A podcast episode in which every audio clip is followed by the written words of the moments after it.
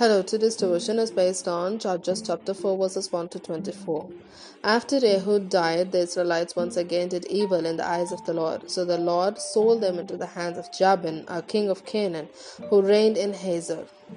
The commander of his army was Sisera, who lived in Harosheth Hagoyim because he had 900 iron chariots and had cruelly oppressed the Israelites for 20 years, they cried to the Lord for help. Deborah, a prophetess, the wife of Lapidoth, was leading Israel at that time. She held court under the palm of Deborah between Ramah and Bethel in the hill country of Ephraim, and the Israelites came to her to have her disputes decided. She sent for Barak son of Abinoam from Kadesh in Naphtali and said to him, The Lord, the God of Israel, commands you, Go take with you ten thousand men of Naphtali and Zebulun and lead the way to Mount Tabor. Will lure Sisera, the commander of Jabin's army, with his chariots and its troops to the Kishon River and give him into your hands. Barak said to her, If you go with me, I will go, but if you don't go with me, I won't go. Very well, Deborah said, I will go with you, but because of the way you are going about this, the honor will not be yours, for the Lord will hand Sisera over to a man, women. So Deborah went with Barak to Kadesh, where he summoned Zebulun and Naphtali. Ten thousand men followed him, and Deborah also went with him. Now Heber the Kenite had left the other Kenites, the descendants of Hobab, Moses' brother-in-law, and pitched his tent by the great tree in Zaanannim near Kadesh.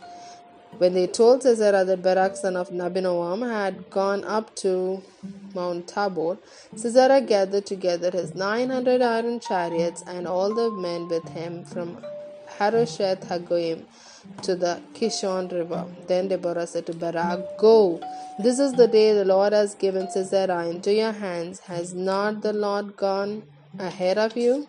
So Barak went down Mount Tabor, followed by ten thousand men. At Barak's advance, the Lord routed Sisera and all his chariots and army by the sword, and Sisera abandoned his chariot and fled on foot. But Barak pursued the chariots and army as far as Harosheth Hagoyim. All the troops of Sisera fell by the sword, not a man was left. Sisera, however, fled on foot to the tent of Jael, the wife of Heber the Kenite because there were friendly relations between Jabin, king of Hazor, and the clan of Heber the Kenite. Jael went out to meet Sisera and said to him, Come, my lord, come, ride in, don't be afraid. So he entered her tent, and she put a covering over him. I'm thirsty, he said. Please give me some water. She opened a skin of milk, gave him a drink, and covered him up. Stand in the doorway of the tent, he told her. If someone comes by you and asks you, Is there is anyone here? say no. But Jael, Heber's wife, picked up a tent peg and a hammer and went quietly to him while he lay fast asleep, exhausted. She drove the peg through his temple into the ground and he died. Barak came by in pursuit of Sisera, and Jael went out to meet him. Come, she said, I will show you the man you are looking for. So he went in with her, and there lay Sisera with the tent peg through his temple, dead.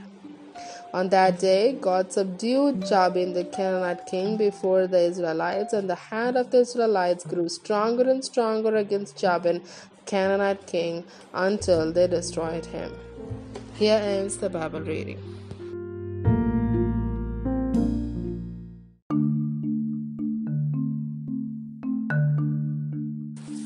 Dad to be a Deborah. How is your life inspiring others to follow Christ? The cycle began again apostasy, servitude, supplication, and deliverance. God used Jabin, the king of Canaan, to oppress the people of Israel. It took 20 years of bondage before they cried out to the Lord for deliverance. Israel could have sought God's help earlier, but they did not. The psalmist says, The Lord is a stronghold for the oppressed, a stronghold in times of trouble. In response to the cry of the Israelites after 20 years of oppression, God raised up a woman, Deborah, to be a judge of Israel.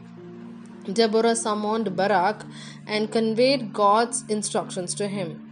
Deborah confirmed the message that the Lord has already spoken to Barak. God often confirms when He speaks to us, especially if He wants to do His will with the help of other people. Barak preferred the inspiration of Deborah's presence for the battle against Jabin's army led by the commander Sisera. Despite a very strong army of the enemy nation with 900 chariots of iron, God led the Israelites and granted victory to Barak with an army of 10,000 people. Deborah played a key role in encouraging Barak to defeat the enemy. Her encouragement was that God as king would lead his people to victory. Sisera believed in Jael's invitation. God used Jael to accomplish his purpose.